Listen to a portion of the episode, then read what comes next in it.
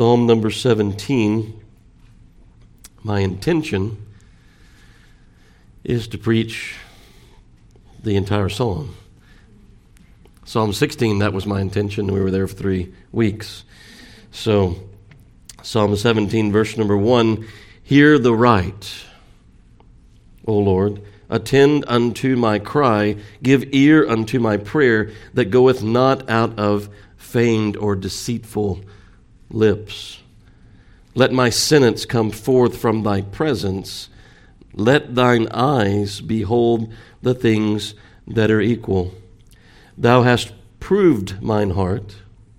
Thou hast visited me in the night. Thou hast tried me and shalt find nothing. That's, that's probably the most difficult part as you read this just initially because of where your mind wants to go. We'll get there in a minute. I am purposed that my mouth shall not transgress. That's not so hard. That's your purpose every day, isn't it? Verse number four concerning the works of men, by the word of thy lips, I have kept me from the paths of the destroyer. Hold up my goings in thy paths. That's the only way. If we're going to walk uprightly, and we're only going to do so because the Lord's holding us, upholding us. That my footsteps slip not. If my feet are going to be like hinds' feet and they're going to walk in high places, those high places are God's. I can't walk there apart from the strength that He gives, the grace that He gives. Verse 6 says, I have called upon Thee, for Thou wilt hear me. O God, incline thine ear unto me and hear my speech. What if he wouldn't hear us? What if he couldn't hear us? Where would we be? Show thy marvelous loving kindness, O thou that savest by thy right hand them which put their trust in thee from those that rise up against them. Now, how many people in this room can have somebody rise up against them? Hmm? Yeah. I mean, Shalom and I were talking about that yesterday, weren't we? About, uh, I mean, even at his age, people can rise up against him, can't they? The oldest among us, people can rise up against them. Did you see the news article where the the the man mugged a 75 year old woman and stomped her face? You know, um, so save us from them that rise up against you know us because we trust in these what the psalmist is saying. Look at verse number 8 you're probably familiar with this verse. Keep me as the apple of the eye. Hide me under the shadow of thy wings. From the wicked that oppress me from my deadly enemies who compass me about they are enclosed in their own fat. Well, they are satisfied. They know it all, they've got it all.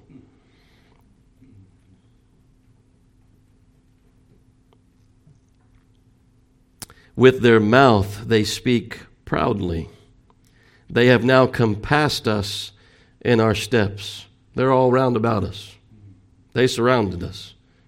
You see those movies, we're surrounded. We are. We're surrounded by they have set their eyes bowing down to the earth.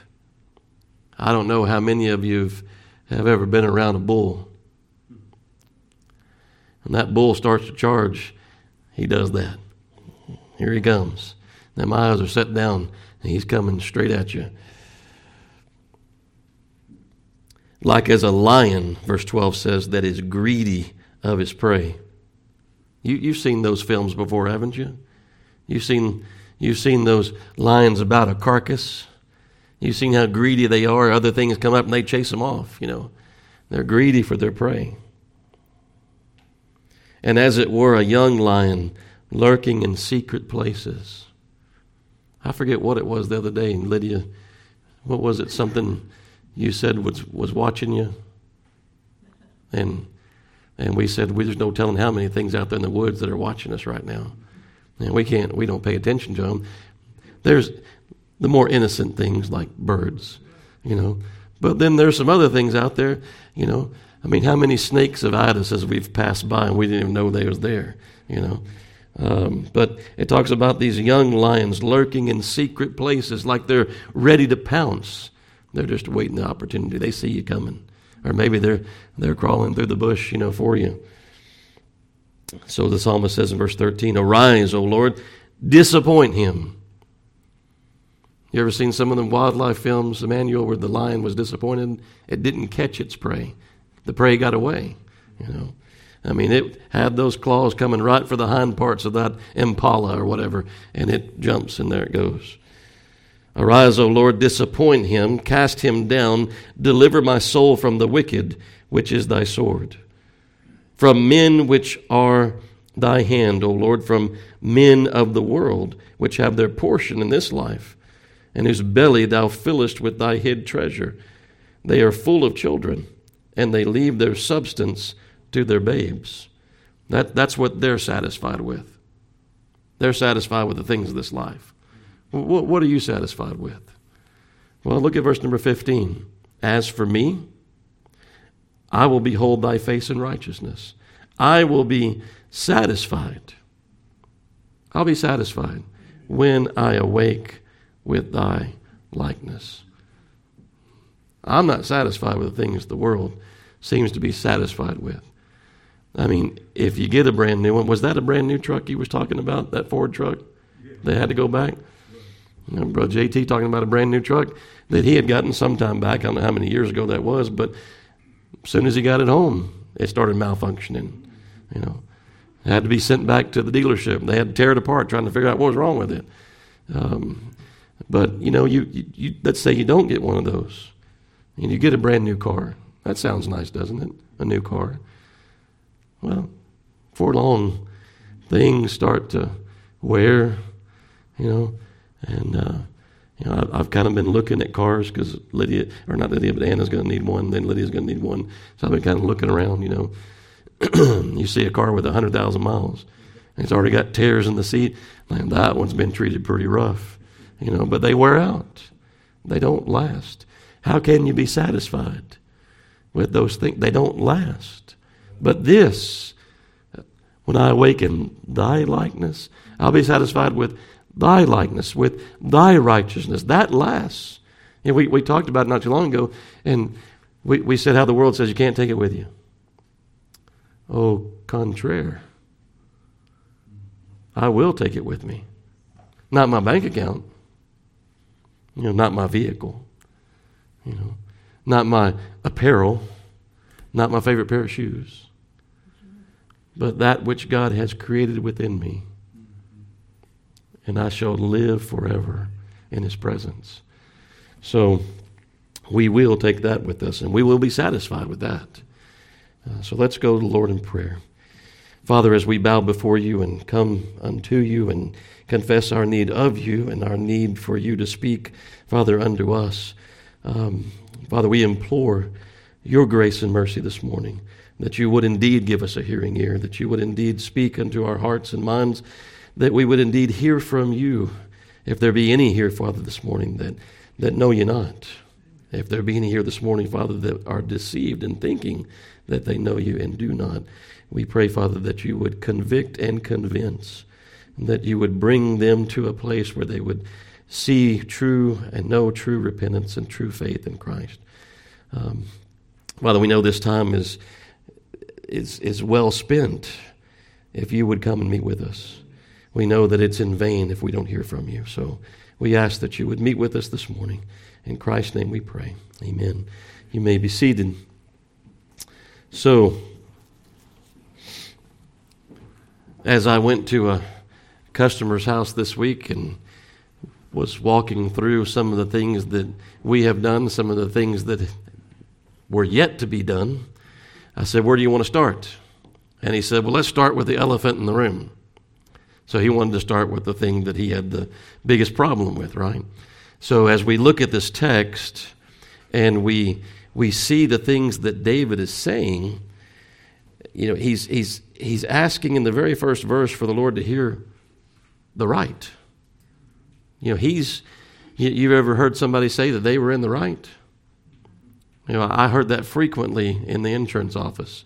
People would have a collision. I won't call it an accident. They would collide with one another, and they would one of them would say, "I was in the right." They'd tell the officer, "I was in the right." They were in the wrong. You know, here David's saying he is in the right.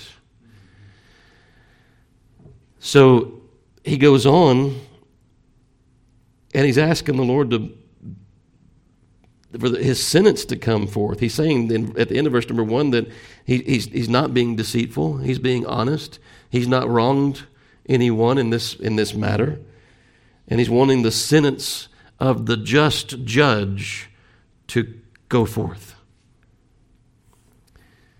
He says in verse number three that you, you can see David's been, this thing's come upon him, he's been searching.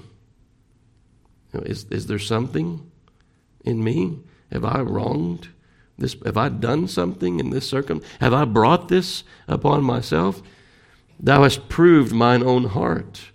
You can imagine David saying, Search me, try me, see if there be any wicked way in me. Thou hast visited me in the night. Thou hast tried me. And, and look at what he says, and shall find nothing. That's pretty strong language, isn't it? So we have to have context. We have to, we have to understand what David's saying here. He's not saying that he's perfect. But what he is saying is, is that he's, he's not in the wrong in this matter, that whatever this, we're not told what this matter is. You know, so let's try to put a face on it. And there's, there's, there's different things that we could use, but, but let's, let's put this face on it to help us to have a context to work through the psalm. How about Saul? How about Saul's treatment of David? you get into 1 Samuel 19, and in, in, in this, right, right before this, David has defeated Goliath. This is really Saul's first encounter, you know, with David. You remember he wants to put his armor on him, and David's like, I can't go out with this stuff on. You know, I've not proved this in battle. You know, what I have proved in battle is this staff. What I have proved in battle is this sling. What I have proved in battle is this stone. You know, the Lord has delivered lambs out of the lion's mouth, out of the bear's mouth, with these things. So that's what I'll go out on the battlefield with. And it's like you get to the end of the of the chapter there, and, and Saul's after David's slain, you know, Goliath and cut off his own, you know, his head with his own sword. He says he's almost like, boy, where'd you come from? You know, I mean, I've had all of my army you know, here that Goliath's been coming out every morning, and none of them have gone out there to face him. And here you come, you know, where where are you from? And so, you know, David tells him, I'm I'm, I'm of the household, you know, of, of Jesse. Yeah.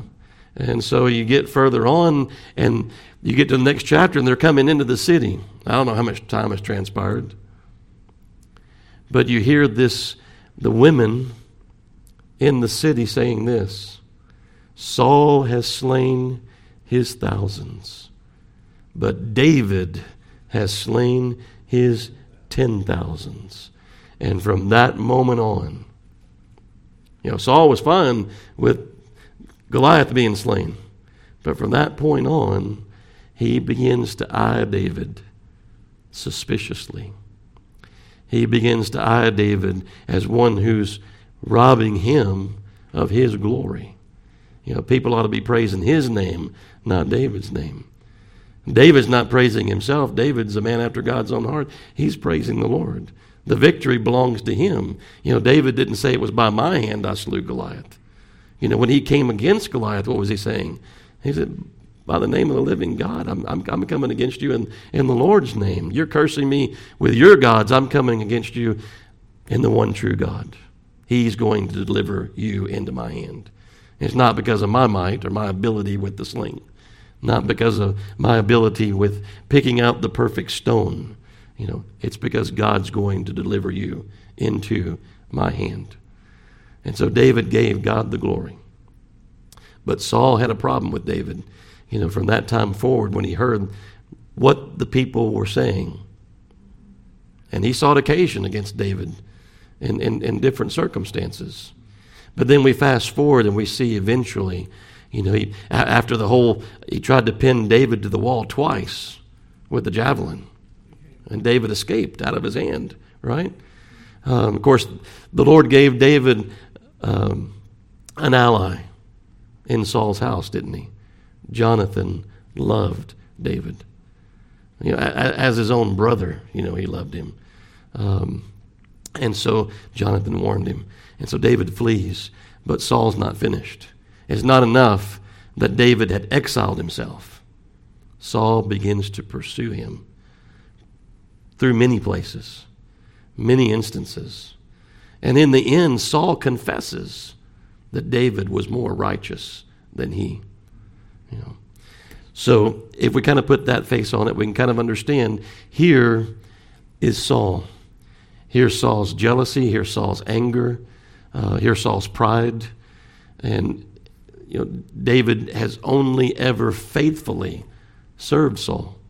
Um, he, he's, he's, not, he's not ever, even, even you remember in the cave, when David's men were saying, Here is your chance. God has delivered him into your hand. Kill him.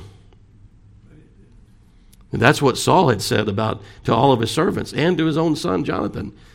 He saw it early on back there in, in 1 Samuel 19. He, he started telling his servants, look for an occasion to kill David. And you remember after, after David had married Saul's daughter, you know, another ally there for a time anyway, she found out that her dad was going to try to kill. She must have had some affection for David. She didn't want him to be killed, and so she warns him, and he flees. You know, and so here David is in that cave, and Saul had come in to sleep, and the servants are saying, "Kill him." And David says, "I'll not touch the Lord's anointed. You know, I, am not going to take his life." He cuts off the edge of his garment, and he, still that smote his heart that he'd even gone that far, you know, do that. And you remember the other time that he goes into the camp and the Lord causes a deep sleep to fall upon the army of Israel.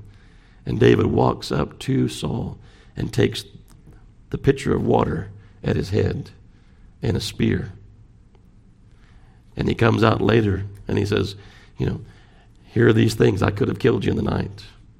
You know, where, where were the men that were supposed to be keeping you, Saul? Where were the men that were supposed to be on watch? You know, and of course, Saul weeps and says, You know, you're more righteous, you know, than I. So think about David in, that, in those circumstances. He's not done any wrong. He's, he's searching his heart. What have I done? You know, why has this been brought upon me? Why is Saul seeking? You know, mom, he's not just upset with me and I'm not welcome in court. You know, he wants to kill me. You know, why is this? What have I done? What wrong have I committed? So in verses 1 through 4, we see David craving justice in the controversy that seems to be between him, you know, and, and Saul. In verses 5 and 6, we see him requesting of the Lord grace. You think about being in that situation. You think about being oppressed by someone like that. What's the flesh going to want to do? The flesh is going to rise up the flesh is going to want to get even. The flesh is going to want to return railing for railing. But what David's seeking is grace to act rightly in the midst of the trial that he's going through. Verses 7 through 12, he's seeking protection. These people want to put him to death. He's seeking protection from his foes. Verses 13 and 14, he pleads that they might be disappointed. I mean, they are convinced they are they have the upper hand and they are going to destroy him. So he's asking the Lord that they might be disappointed. You, you think about Ahithophel, you know, that counselor that David had that stayed behind with Absalom, and David prays that the counsel, you know, of Ahithophel be, would be turned against him, you know, um, that they might be disappointed. And then he closes in the end. And you think about the things that we go through in this life. And when are you really going to be satisfied? What are you really satisfied with? His righteousness. When I awaken his likeness. And so that's where, and, and we can kind of, we can understand that, can't we? I mean, we, I mean, there, there's some things we go through in this life where like, even so, come Lord Jesus. You know, come now. Um, you know, I'm, I'm ready, you know, and thinking about Paul, you know, it'd be far better for me to, to depart and go and be with Christ, you know.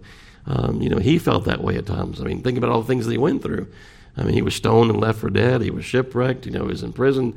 You know, so many times he was beaten with rods. I mean, all the list of things that he goes through. And, and what had he done? You know, here he was seeking to preach the gospel, you know, unto. He'd go to the synagogue first and then unto the Gentiles, you know, and, and what was he seeking to do but to preach the gospel? Um, and so he could have a reason to say what the psalmist says here Hear the right. You know, hear my cause. Judge in this situation, Lord. I'm not in the wrong, I'm in the right. I'm trying to do the right thing. I'm seeking to glorify and honor you, and these people are oppressing me. These people are oppressing me. So it's difficult to be in that position, especially when there's someone that's in a position of authority over you. I mean, think about Saul. He was king. David wasn't king yet. Here's somebody in authority over you that's oppressing you. So again, we, we, we, we don't know the exact circumstances, but we can think about it in those terms, and I think it'll help us, you know, with Saul. But this is the first psalm that we come to in our study in the Psalms that says in the title that it is a prayer of David. Not that we haven't seen David praying before now, but it's the first one that we have that has that title, a prayer uh, of David. So I'm, I'm, I'm, sure it was very disconcerting uh, to David. Think about the position that he's in he had already been anointed by Samuel to be king. How easy would it have been being in that position to listen to those men saying, Kill him. The Lord's anointed you king anyway. You know. How easy would it have been for him to listen to Satan to return, you know, at the minimum railing for railing, you know.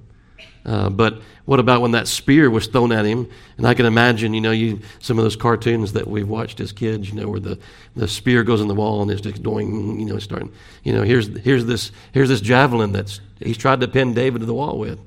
I mean, David David was a, a, a you know he was a warrior. I mean, how many of us would have gone out and tried to Danny and, and take a sheep out of a lion's mouth or a bear's mouth? Um, I mean how easy would it have been to pick up the javelin and toss it back? Uh, you want to have a spear throwing contest? Okay. You know, I can throw one too. Uh, how easy would it have been for him to do that? And no wonder we hear him saying in the psalm, Lord, help me, grant me grace, that I might act aright, that I might not return evil for evil, that I might not return railing for railing, that I might abide and wait your time You've anointed me to be king, but I'll wait your time. I, I don't want to. I don't want to take the throne. I don't want to storm and charge the throne and take it in in in myself. You know, I want to wait your time. And when when you say, you know, that will be best. So David is initially saying here in the psalm, don't allow might, because might was on Saul's side in a sense. I mean, he was commander in chief, the army was at his command. Um, and David saying, don't let might crush right. Don't let might crush right. Give ear to my cry. It's not from deceitful lips, or as we see there in the King James, feigned lips. It's not, that's what that word feigned there means, is deceitful. It's not from deceitful lips. Give ear to my cry. Who, who better to plead our case before? Right? Who better to take your trouble unto? This is a prayer of David. He's bringing his trouble before the Lord. Who better to bring your problems unto? I mean, we can go to each other and we can say, well, this person's really giving me trouble. You know, this situation I'm in, this is just, it, it's really hard. Um, but who better to bring? I mean, we can, we can employ others to pray with us. But have we first taken the matter to the Lord and said, Lord, look what look what's happening. Look look at the position that take notice of the position that I'm in. I, have not done anything to bring this upon me. You know, will you judge in this situation? Will you make this right? You know, and help me, you know, in my dealings with this person to act rightly. That because the main thing that I'm concerned about is your glory. The main thing I'm concerned about is your honor. Judge my cause. When you think about judges, and just recently in the news, you know, there was a judge here in Texas that's seeking to overthrow, you know, the abortion law, you know, the anti-abortion law that was that was passed, and seeking to, you know, find another foothold, you know, in there. Um, so, and the, the the Supreme Court is like, no, you know, we're going to put a stay on that. You can't do that. You know, we'll we'll hear your case. But you think about judges. There is a supreme judge of all the earth. Shall the judge of all the earth do right? Yeah, not, shall he not do right? Absolutely he will. Can he do anything else? So let's think about that for a second. So you're put in this position, you're being oppressed by someone, you've not done any wrong, you know, but here they are oppressing you. And, and, and you, you want nothing more than deliverance from this set of circumstances. But when will that deliverance come? If he's the judge of all the earth who does what is right, then the Lord's going to deliver you from that set of circumstances. We don't really know how long David, you know, three, four years that he ran, you know, from Saul. I don't know. Um, but how long, Lord? How long? Well, it'll be exactly the right length of time. I mean, Brother JT not long ago told us about that. It'll be exactly the right. How long will I be in this set of circumstances? Well, as long as you need to be. Not, not a second too early. I mean, you, you cooked things before that, you know, or put it in the microwave, whatever. It's not quite done. You know, not quite warm enough. Maybe it's leftovers. Not quite warm enough. I saw that yesterday. Teresa had a plate. You know, Sister Becky had some food on it, and she was putting it in there. You know, how long? You know, you want to take it out yet to see, you know, if it's if it's warm enough, or you want to leave it into the whole, you know, amount of time. Well, the Lord's going to leave you exactly the right amount of time. He doesn't make mistakes. He's not going to pull you out too soon. He's not going to leave you in too long either. You know, if that hamburger had been left in there too long with that bread and everything, you know, sister, it would have been, you know, what happens to bread when you leave it in the microwave too long? Yeah, hard, yeah. Or, you know, chicken, leave it too long, kind of rubbery, you know. Um, it's better to put it in the oven and warm it up slow, right? And all, all that. But, but the Lord's not going to leave you too long. It's the exact amount of time, just the right amount of time. And he's going to give you he's going to give you grace. You know, we were talking yesterday about, about Paul and the thorn in the flesh. He besought the Lord three times that it might be removed. And what did the Lord say? My grace is sufficient for you. You know, there's that is word again, right, Brother Donnie? It is. Yeah. It's good for you. Yeah. And so Paul rejoiced in it, didn't he? Yeah, he said, I'll rejoice in my infirmity. You know, absolutely. But his grace is sufficient. That was the devotional yesterday. Not that it might be, not that it could be, but that it is sufficient. You know, believe what God has said in his word. It is sufficient. So, if, if we were to seek to approach God with our petitions and we were being deceitful, I mean, he says, I'm not being deceitful. It's not feigned lips in verse number one. We were being deceitful. How foolish. I mean, you're deceived if you think you can deceive God. You're deceived if you think you can fool God. You know, if, if you're going to make false pretense of prayer, you're just going through the motions.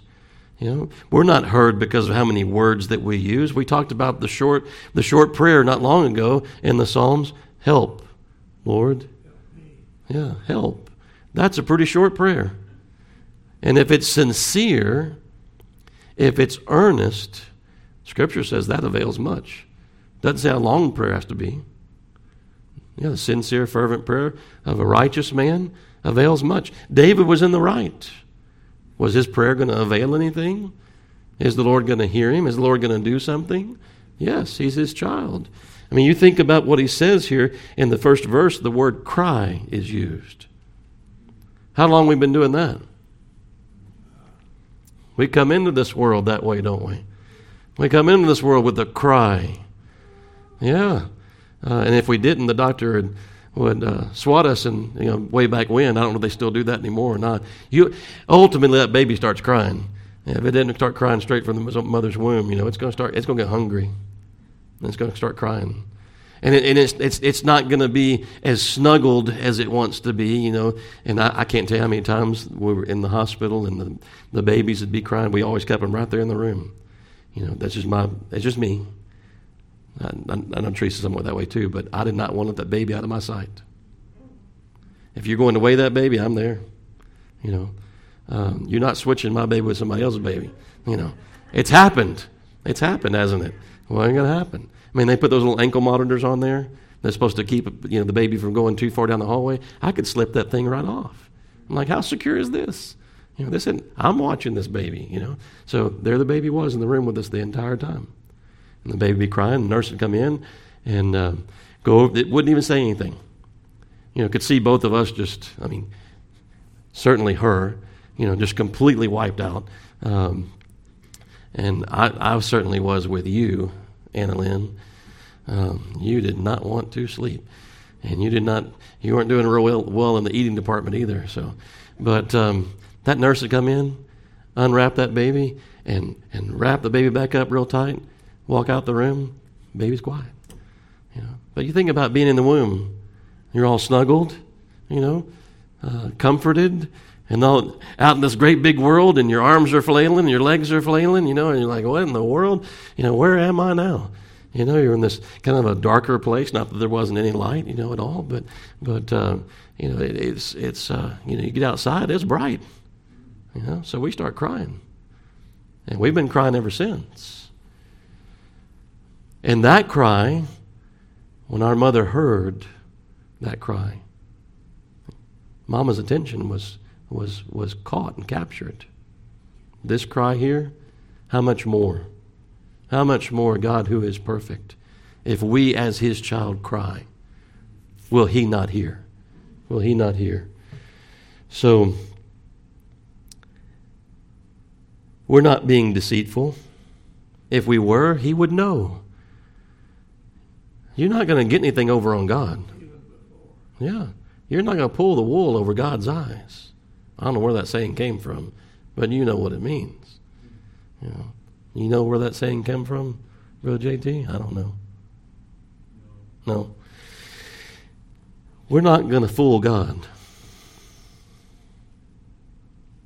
If you're if you're praying and you're not really sorry, you're not really, you know, uh, you're not really repenting, the Lord knows.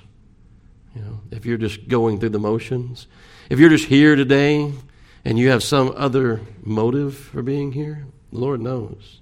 The Lord knows. We're not going to fool him. We cannot deceive God.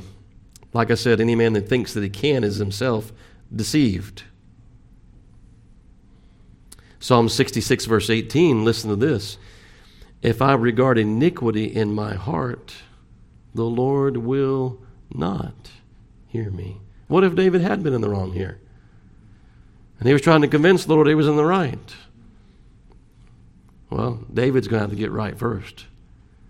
If he expects the Lord to do something. The Lord is, the Lord's doing something already, isn't he? I mean, how long did David, between the time that he had killed Uriah the Hittite, not with his own hand, per se, with a sword in his palm, but in battle, you know, he, he might as well have killed him. He sent Uriah carried his own death sentence. He carried the letter in his hand. He did not open it, it had the king's seal upon it. And he delivered it to the commander. And when he read that, he must have looked at that man and thought, What have you done? That the king has has said what he's you know, he's not saying this to Uriah, but the king is wanting me to do this to you. And so they put him in the worst part of the battle and withdrew from him, and he died. Yeah, he died. And then, you know, the whole situation with Bathsheba, and David goes along and he's not repentant. Not until Nathan comes and says, You're the man. You're the man. If I regard iniquity in my heart, the Lord will not hear. But that's not the case here. That's not the case here. David's in the right. He's saying, My hands are clean. I, am clear of any wrongdoing in this matter. You ever got a ticket for Doing something you weren't doing? Hmm? Police officer said you were speeding and you weren't? And you try to convince them. Teresa was trying to convince them, like, it's okay, shh, be quiet. Don't I don't want to make this any worse than it is. Just let the man give me the ticket. You know. He was getting even, is what he was doing. Because I don't know, was it a week before, two weeks before? How long before that we were in town and used to in Trinity you could do a U turn. There was none, nothing wrong with it, right there on 19. But then I guess there were some problems. They put up, you know, accidents, whatever. They put up signs, no U turn. Well, I had done it for so many years, I just completely forgot. And there he was. And he pulls me over, and I'm like, I'm in the wrong. I deserve, you know, I deserve a ticket for the U turn. I don't know how old we were. We were out of high school, weren't we? You know. And here he was getting ready to do that. And guess what happens? His wife sees him and passes by and she wants to talk to him, so she does a U turn right in front of all of us. And so then I guess he felt like he couldn't give me a ticket, but he got even later because I was heading down 19 towards Huntsville. I was not speeding, but he pulled me over and gave me a ticket for speeding. Yeah, know, so you know he got he got even, but um, David's hands were clean, and he desires that judgment would come from God that his justice would reign over that situation. In other words, he's committing himself unto the Lord. Lord, here's this matter. Here's the situation. I've not done anything wrong here. This person is, is just pursuing me. You know, they want to kill me in this situation with Saul. I'm, I'm commending myself in this, this set of circumstances unto you. You know, David's not saying that he's guiltless in anything. Just like me, I was guilty of the U turn.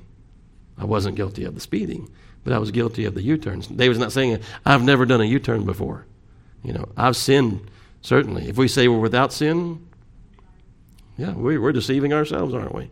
You know, but in this situation, and that's why we got to look at this. In this situation, David was not in the wrong, David was in the right. In this matter with Saul, he's done no wrong.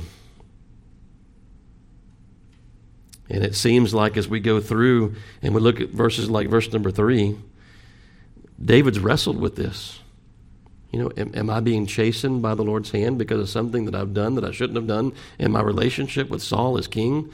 You know, um, have I wronged him in some way? Have I done something I'm not aware of? Um, Lord, would you would you show that to me? Can I? Is there some way I can make this right? You know, I don't understand his anger. I don't understand, you know, him wanting to put me to death. I just I just don't understand this. What has warranted such evil treatment? This person whom I've sought faithfully to serve. I mean, putting his own life at risk, right? Going out initially against Goliath, and how many other battles had he gone into? Um, you know, think about the dowry that Saul required. You remember back on the battlefield with Goliath, all the men were saying, surely whoever kills Goliath, the king would give, you know, his daughter to that man for, you know, wife. Well, the king hadn't said that, but that was what was going on. You know, that was the talk amongst all the soldiers. Um, but the dowry that, that Saul actually required of David hazarded David's life greatly in order to obtain. So David seems to have wrestled with this matter before God, seeking to know if there was any just cause for this treatment. In the end, he's convinced in his heart that there's nothing that he's done.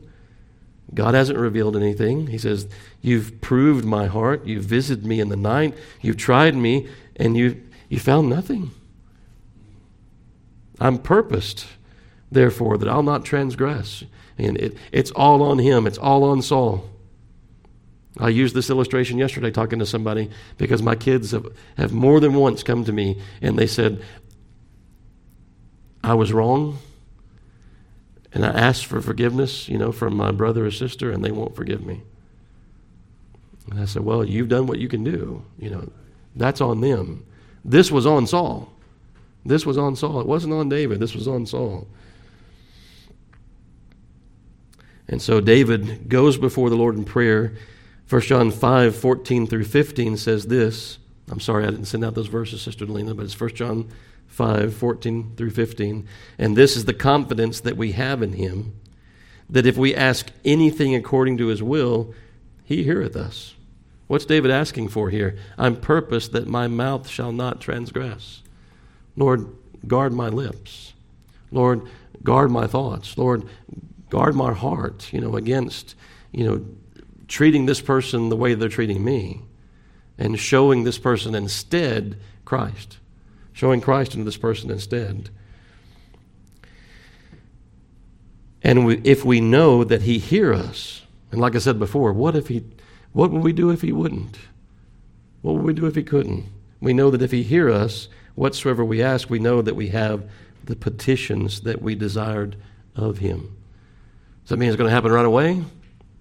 No. We'd like for it to happen right away. You may have to be patient.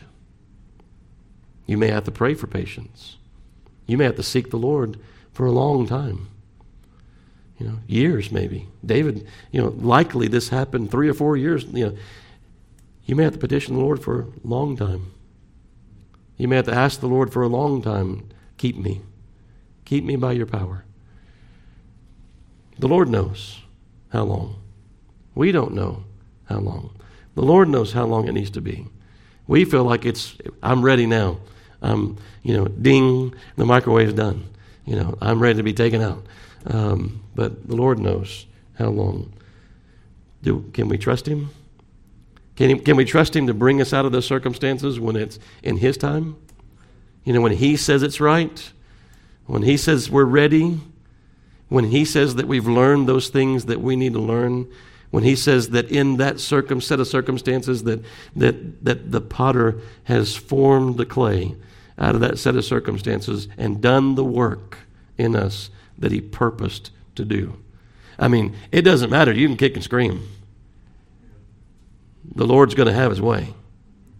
It's better just to humble yourself under His mighty hand, you know, like we said last week. He does hear us.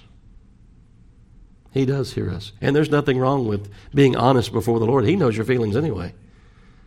And Lord, I'm having real trouble here waiting. I'm having real trouble here being patient.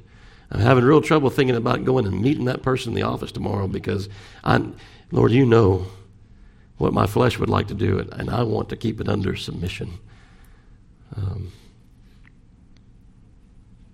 we do have a great high priest that is passed into the heavens, Hebrews 4 14. Jesus, the Son of God. Let us hold fast our profession. Verse 15 For we have not an high priest which cannot be touched with the feeling of our infirmities. Not just that God hears our prayers, He's touched with the feeling of our infirmity. He's touched with the way that we feel about the set of circumstances, with the problems that we're having, with the difficulties that we're having. But was in all points tempted like as we are, yet without sin. Let us come, therefore, boldly unto the throne of grace, that we may obtain mercy and find grace to help in time of need. David was in a time of need. Thinking about God hearing us, there is more cause. Listen, there is more cause to fear that we will not hear him than that he will not hear us. There's more cause to fear that we will not hear him than that he will not hear us. Here, these things are happening to David, and he must have wondered those same things that we've been saying. How long? What have I done? How long? We realize that it's not always because of something that we've done. You know, here, David's in the right, and yet still he's being oppressed. So just because you're in the right doesn't mean you're not going to be oppressed. Um, you know, we think that's the way it should work. If I do the right thing by people, I shouldn't have any problems, you know. But just, just by the very fact in our day that you're doing right, you're going to have problems. You know, you're going to have problems. You're going to be persecuted because of doing what's right. If they hated me, the Lord said, what had he done? What had he ever done but good? What had he ever done but what was right? And yet he said, They hated me without a cause. Here, Saul hates David if it was that situation. Here, Saul hates David without a cause. Without a cause. I mean, if we had been in Saul's circumstances, had it been Saul's situation, we were king upon the throne, how long am I going to stay there? Till the Lord decides that I no longer need to be there. Do I have to worry about David taking the throne? No. If, if, if Saul had had a right heart before God and, and, and, and he had known that, that, that David had been anointed, and God had said to him, Okay, Saul, your time's done. Yes, Lord. If he had a heart that was right. But that wasn't what Saul's heart was like, was it? There was a time when Saul, you see in the scripture, when he was little in his own eyes. You know? I mean, he was hiding amongst the stuff when, when, when the Lord was going to point him out through, you know, Samuel. He was the king the people wanted, head and shoulders above the rest, right? But if we've done something that we ought not to, or we said something that we ought not to have said, we have a mercy seat. David's in the right, but if we were in the wrong, we have a mercy seat. If we confess our sins, he's faithful and just. Don't forget that. I mean, I mean, it is, it's wonderful. He's faithful, but he's also just. He's not just sweeping something under the rug. No, he's just. He's just to forgive us of our sins and to cleanse us from all unrighteousness. I mean, wow, what if David had been in the wrong here, like, you know, with Bathsheba? He's seeking to conceal it. He's seeking to conceal it. What happens when you seek to conceal sin? How do you feel when you seek to conceal sin? When, when you know God knows you, you, you're in the wrong. When you know that you're guilty before God. When you know you've done something you shouldn't have done. Listen to what David says in Psalm 32, verse 3 When I kept silence, hmm, my bones waxed old through my roaring all the day long. I mean, it doesn't leave you alone, does it? You know, it's there. Day and night, he says, Thy hand was heavy upon me. We, we can identify with this right now. Listen to what he says next. My moisture is turned into the drought of summer. And we're having that right now, aren't we? I acknowledged, he goes on and says, I acknowledged my sin unto thee, and my iniquity have I not hid. You can't hide it anyway. I said, I will confess my transgression unto the Lord. And what do you find next? It says, And thou forgavest the iniquity of my sin. Best to be honest with God, right? Best to be honest with God. Never think you can hide something from the Lord. If, if our heart accuses us, God's greater than our heart, right?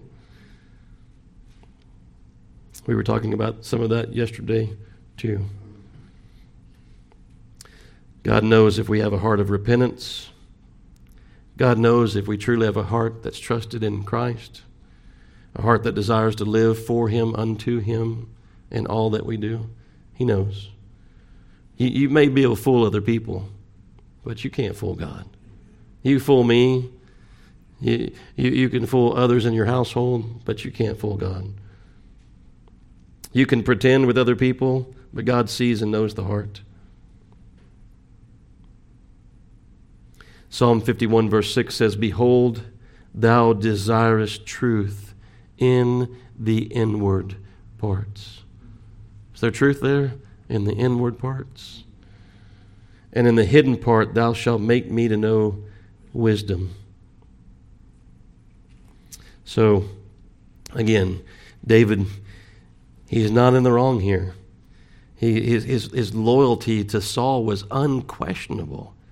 Um, I mean, there were likely those servants that Saul was saying, okay, somebody needs to kill David. And they're like, I don't get it. You know, why? What, what has he done? Um, in the end, like I said, Saul says in 1 Samuel 24 17, he says to David, Thou art more righteous than I. David had proved that, hadn't he? God had proved that through David. He had proved that. He had shown that. So we find ourselves in circumstances with the oppressor. Lord, keep my lips, keep, keep my thoughts. Help me to, to give a right answer, you know, to this person who's oppressing me. Because in the end, this is the conclusion that we want them to come to. The same as David finds Saul saying, Thou art more righteous than I, for thou hast rewarded me good, whereas I have rewarded thee with evil. I was wrong towards you, but you've only ever done me right. Isn't that what 1 Peter 3 tells us that we ought to do? Verse number 9 says, Not rendering evil for evil or railing for railing, but contrariwise blessing. David, kill him. There he is. I'm not going to kill him. You know, was that a blessing? I think that's a pretty extreme rendering of blessing, isn't it? You know, he could have killed Saul, but he didn't. That's more than just giving him a cup of water, um, you know, because he was thirsty. Um, or praying for him even, but, but um, knowing that you're called thereunto, that you should inherit a blessing. For he that, he that will love life and see good days, let him refrain his tongue from evil. David says, I'm purpose that my mouth shall not transgress.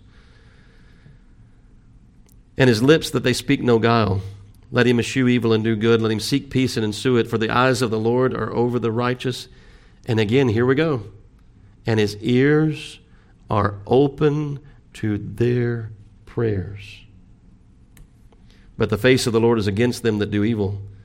And who is he that will harm you? I mean, look at David's side of things. Saul seeking to kill him. Who is he that will harm you if you be followers of that which is good? But, and if you suffer for righteousness' sake, happy are you, and be not afraid of their terror, neither be troubled. And we find David in another psalm saying, I'll not be afraid though 10,000 encamp against me, right? But sanctify the Lord God in your hearts, and be ready always to give an answer to every man that asks you the reason of the hope that is in you with meekness and fear.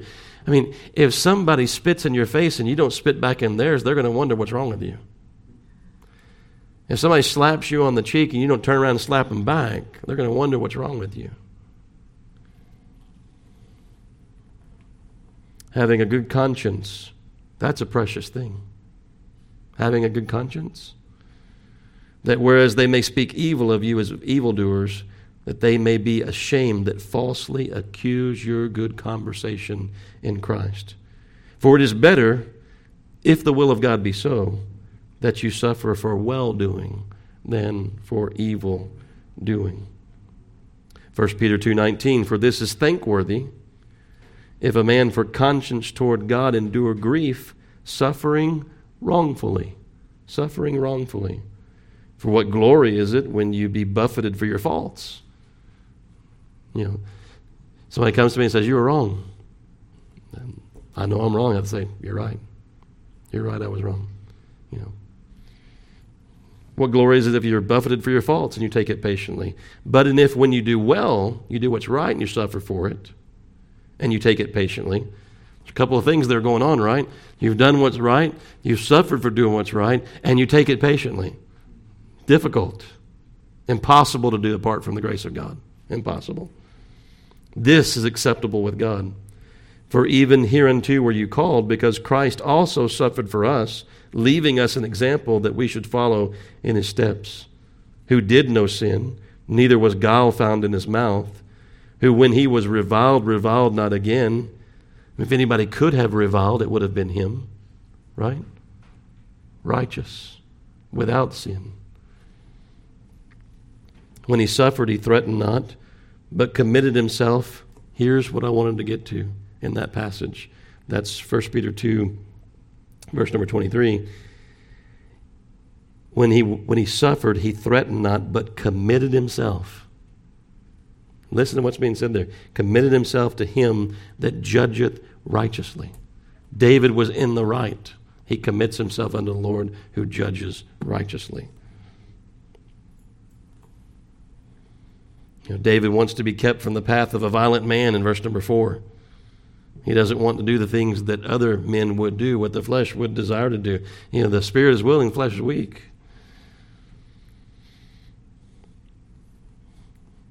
If he had known Jude 124 and 25, he might have, he might have prayed that. Now unto him that is able to keep you from falling and to present you faultless. And he says essentially the same thing. Before the presence of his glory with exceeding joy to the only wise God, our Savior, be glory and majesty, dominion and power both now and forever. He's able to keep you from falling. He's able to present you faultless. We're kept by the power of God. Um, so David says in Psalm 19, verse 13, he says, Keep back thy servant. Keep back thy servant from presumptuous sins. Let them not have dominion over me. Then shall I be upright and shall be innocent of the great transgression. If he didn't keep us, we couldn't keep ourselves, could we? Hmm? So David's committing himself and his circumstances to the Lord. It seems so simple, doesn't it? Just commit yourself and your circumstances to the Lord. Yeah, but you know, we think that about people going through things. We tell them that, but we're not going through what they're going through. You know, it seems so simple. Yet things such as this require us to seek grace uh, from the Lord to act the way that we ought to act. So David here takes refuge in God. David humbled himself under the mighty hand of God. He's, he's waiting for the Lord to exalt him in due time, and he would. David would ascend to the throne. There would come a day that he would ascend unto the throne. He asked the Lord to show marvelous loving kindness. Any mercy the Lord shows unto us is marvelous loving kindness. Isn't the loving kindness of the Lord a marvelous thing, a precious thing? an undeserved thing that we're shown anytime the Lord saves us from any set of circumstances. Well, consider this these that we read about, you know, in verses um, uh, like verses 12 and uh, 11 and 12, compassing about the lion that's greedy for his prey. Zechariah 2 8 says this For he that toucheth you toucheth the apple of his eye. He that touches you as his child. I, have said before, you know, we've got labels in these. I can't get to that one. We got labels in these shirts, you know, and they they talk about care, care of that shirt. How you take care of that shirt. Well, we as Christians ought to come with a warning label. Here's the warning label, you know. Be careful. Touch not mine anointed. Do my prophet no harm. Brother JT touched on this this morning, you know, with one, you know, that would handle the word of God. You better take care because there was those sons of Korah, you know, they, they were put to death. They said, Moses, we can do what you do. We don't need you. We'll take your place. Yeah. Careful. He that toucheth you toucheth the apple of his eye. Well, let's go back up then, since I mentioned that. Let's go back up then to what we see there in regards to the apple of the eye. What's the apple of the eye? What is that? Hmm? You can think about it as the pupil, maybe. You know, the center, the apple of the eye. I mean, you, you think about how the eye is protected. What else, what else is there to protect it? Sister Shelby's touching her eye right now. Yeah, she's showing me. She's like pointing to her eyebrow, or maybe the, the bone socket that goes around the eye. Or maybe she was pointing to the eyelash, or maybe she was pointing to the eyelid. You think about how things have flown towards your eye, you didn't see it coming. And the eye, you know, closes. Um, keep me as the apple of the eye. You know, keep me as the eye is kept. Um, you know, eyelashes are remarkable things. I mean, how many how many small particles would make it into our eyes if it weren't for our eyelashes? You know, catch. And how irritating is it to have some little thing in your eye? You know, especially if you wear contacts. You know, it gets under the contact, it irritates the eye. Um, I mean, even an eyelash can get in your eye and irritate your eye, you know. Um, but keep me as the apple. I mean, that's a carefully guarded organ, isn't it? Uh, I mean, this is a pretty important organ. It's pretty carefully guarded. I mean, even your hand, you know, protecting your eye if something's coming towards um, the eye. How about the pupil itself? It's bright. You know, the dilation that happens when it's bright or it's dark, protecting, you know, the eye even in, in, in that regard. Um, we, we don't have to think about that. It's like breathing. You know, it just happens. Yeah, tear ducts, yeah, moistening the eye. I mean, how, how uncomfortable is a dry eye? You know, absolutely. Uh, how red the eye becomes, you know, whenever it's not, you know, properly moistened. Um, I, I don't know anything about this. You know, Steve might be able to testify to this. Some people that lived have lived in cold places, you know, but I've heard we don't know anything about it here. You know, but I've heard of people in really cold climates walking outside and that liquid on your eye can actually freeze. That is bizarre to me to even think about, you know, but the liquid on the eye can actually freeze. So, how closely the eye is guarded. And so David says, Keep me as the apple of the eye. He goes on and says, under the shadow of thy wings, hide me. Think about those little chicks under the wings of its mother. Not really thinking about a whole lot. I mean, if it was outside of the wing, it would be, you know, plucked up by a chicken hawk or something and, and, and didn't even see the danger coming. But there under the shadow of those wings, safe, secure, as we sing, from all alarm, right? What is the name of that hymn? Safe and secure from all alarm. Hmm? Somebody think about that. We'll sing it in a minute. Um, Lydia's like, wait a second, you gave me something to play already. Maybe that's what I gave her. I don't know. I can't remember. She comes to me during the week and says, Dad, what should I play? And I give her something and I can't even remember what it was. But hide me under the shadow of thy wings. What a precious picture of the child of God, being hidden under the shadow of his mighty wings. And th- these, are, these aren't just wings, these are mighty wings. Who's going to pluck you from his hand, right? I'm persuaded, right? Romans 8. Neither death, nor life, nor angels, nor principalities, nor powers, nor things present, nor things to come, nor height, nor depth, nor any other creature shall be able to separate you or us from the love of God which is in Christ Jesus our Lord. You know, they're secure. They're enclosed in their own fat. That's what we read about. That's an interesting term, you know, but they're, they're, they, are they're, they're satisfied. You know, they're not crying out to the Lord. They're not seeking to be kept as the apple of the eye or under the shadow of his wings. You know, I mean, they're enclosed in their own fat. And they are determined to get all that they want. You know, Saul would maintain his throne. Saul would maintain his glory. Saul would maintain his honor. No one was going to rob that from him as far as he was concerned. They're, they're secure in their own pursuits and successes. They lay up treasure for themselves, you know, like the rich man. But what was told of that man? I've gotten more than one cue already. You know, Donnie was like this, and Teresa's taking down the camera. Um, that man was, that was said of that man, Thou fool, this night thy soul shall be required of thee. Then whose will those things be? They leave their substance to their babes, it says. But he says about the fool, so is he that layeth up treasure for himself and is not rich toward God. Not rich toward God.